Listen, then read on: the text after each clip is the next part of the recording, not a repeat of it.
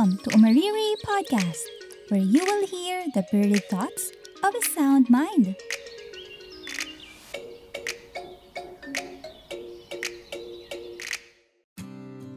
Hi everyone! This is Boredom Series where I will share on each episode my newfound hobbies. I'm hoping to inspire you to try new things. Tara't mag-explore. Journaling is not new to me. Since I was a kid, meron na akong diary, yung may kandado and susi. Pero hindi ko nasusulatan lahat ng pages. And hindi ko rin naitabi yung mga diary ko before. In my early 20s, my journal is more on devotionals, Bible readings, and reflections. Natutunan ko from Ati Daf na every time I write my thoughts, I am writing my history. Meron akong physical record ng kung sino ako, kung ano yung mga binago ni Lord sa buhay ko, and yung mga natutunan ko from Genesis to Revelations. This time, I learned my lesson. Itinabi ko na yung mga notebooks ko. Tapos nung nauso naman yung mga planner, syempre nakiuso din ako. Feeling ko kasi at the age of 25, kailangan ko ng planner para sa mga plano ko sa buhay. Kaya ayun, nakikolek ako ng stickers sa Starbucks and Coffee Bean or CBTL. Pero sayang lang din eh kasi hindi ko nasulatan lahat. Mas madami yung pages na blanco. Medyo mahal din mag-collect ng stickers ha. Parang you will have to spend around 2,000 pesos para magkaroon ka ng free planner. Emphasis on free. So, bumili na lang ako ng tig 200 na planner sa bookstore. O, ba? Diba? Meron akong binili before na undated planner. It's a weekly planner tapos ikaw lang yung maglalagay ng date. Siyempre hindi ko ulit nagamit ng tuloy-tuloy. Pero dahil nga walang date, nagamit ko pa yung planner na yun for 2 years. Yung pinakahuling planner na binili ko yung maliit na lang, yung pocket size. This time, mas nagamit ko yung planner Siguro dahil madaling dalhin. For year 2020, I have no planner nor a journal. Wala. I simply let each day pass by. No plans, no meditation, nothing. Everything is on my head, floating. Madami ang nangyari nung 2020. Nag-change ng season from single to married, nagkaroon ng lockdown, busy sa work, and deaths in our family. I need a best friend. I need to pause and process all these events. While I was browsing on YouTube, may napanood ako na video about bullet journal. I was fascinated by the idea that in a notebook, you can have a planner, a tracker, and a space for you to vent your emotions. You can customize your journal so that it fit your personal needs. Actually, journaling is a simple activity. It can be written, drawn, or typed. Pwedeng sa paper or sa computer. The positive effects of journaling can be felt even if it is not done daily. Here are some benefits of journaling. Number one, it can reduce depression and anxiety. Journaling allows you to get your negative thoughts down on paper, process them on a more analytical, non emotional way, and then respond appropriately to them. In this way, you can engage with your thoughts and determine whether they are true or false. Number two, it can help boost your immune function. Stress can be damaging to your physical, mental, and emotional health. Journaling is an incredible stress management tool. Kapag hindi ka stress, you will have good quality of sleep. And then it will reduce your blood pressure and improve your liver function. So parang domino effect.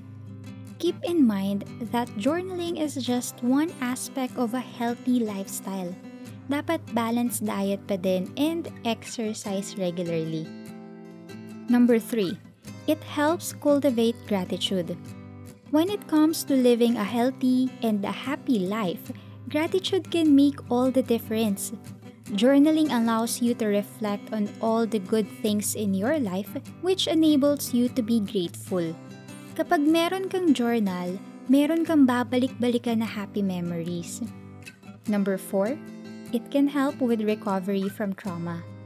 Writing things down allows you to process what has occurred and see the good side of life, even when things are difficult.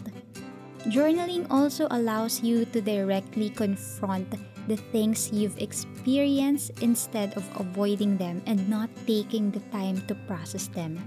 And lastly, number five, it can improve memory function. When you journal, you are both recording and processing the events of a particular time in your life. As you do this, you are remembering and reflecting upon the details of the events which then helps you to retain those memories for a significant longer amount of time. O ba diba, ang galing. Simple lang pero ang dami mong makukuhang pakinabang. So going back to my story, madami akong napanood na YouTube videos. Nakakuha ako ng ideas sa spread or template and style ng journal nila. Na-inspire din ako to create my personalized journal gusto ko yung journal ko may touch of art. I wanted to be 90% words and then 10% arts. Ganun. Kaya lang, ang problema ko, hindi ako marunong mag-drawing or mag-painting. So, paano yung 10% arts? so, ayun. Bumili ako ng mga stickers, washi tapes, and colored markers sa Shopee. Budol is real mga besh. Siguro gumastos ako ng around 300 pesos. Pero hindi na ako bumili ng notebook. Ginamit ko yung bigay ng company namin. Nag-start ako mag-journal ulit noong November 2020. Gamit ko yung maliit na notebook lang na manipis. Dito ako nag-experiment ng iba't ibang spread na pwede kong gawin.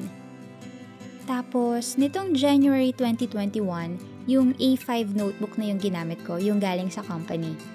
I'm so happy kasi mapupuno ko na yung notebook ko as of now, November 2021. And definitely, I will use the same format for next year, 2022. Kung gusto mo din mag-journal or maybe sinubukan mo din before pero hindi ka naging consistent tapos months na yung lumipas na wala kang entry kaya ayun, hinayaan mo na lang. Here are my practical tips and tricks based on my recent experience. Number 1, start now and with whatever you have. Hindi mo kailangan bumili ng bagong notebook. Pwede kang gumamit ng mobile app or use Google Sheets. Pwede ka ring mag-journal using voice memo. Huwag mo na hintayin ang first month of the year or ang first day of the month. Start now. Number 2. Be creative and make it personalized. Design your spread in a way na madali mo tong magagamit at naaayon sa pangangailangan mo. Okay lang kahit may mga pages na parang kinahid ng manok yung sulat mo. Who cares? It's your journal. Lastly, number 3, make it easy. Kung yung notebook mo ay walang pen holder, besh, gawan mo ng paraan. Basta dapat malagyan mo to ng dedicated ballpen. Ilagay mo din yung journal mo somewhere na madali mong maaabot. Also, spend reasonable time sa pagjo-journal.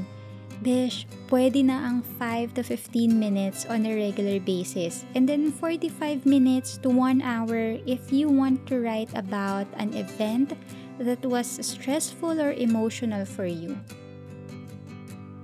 So, those are my practical tips and tricks. So, start now and with whatever you have, be creative and make it personalized. And lastly, make it easy. Writing down your feelings in a journal is like a memory tracker. You can always look back sa iba't ibang kaganapan sa buhay mo. Journaling can also help us organize our daily lives accordingly. Every time we write, it makes us think. As a result, we act effectively in the world. and it enables us to win our battles. If you've experienced the death of a loved one, journaling can help you to effectively grieve in a manner that's both healthy and healing. As you journal, you can take the necessary time to remember your loved one, process the loss, and begin to move forward. Thank you for listening to this episode. You may also want to visit my other social media platforms like Facebook, Instagram, and TikTok. Links are on the description. Talk to you soon. Bye bye!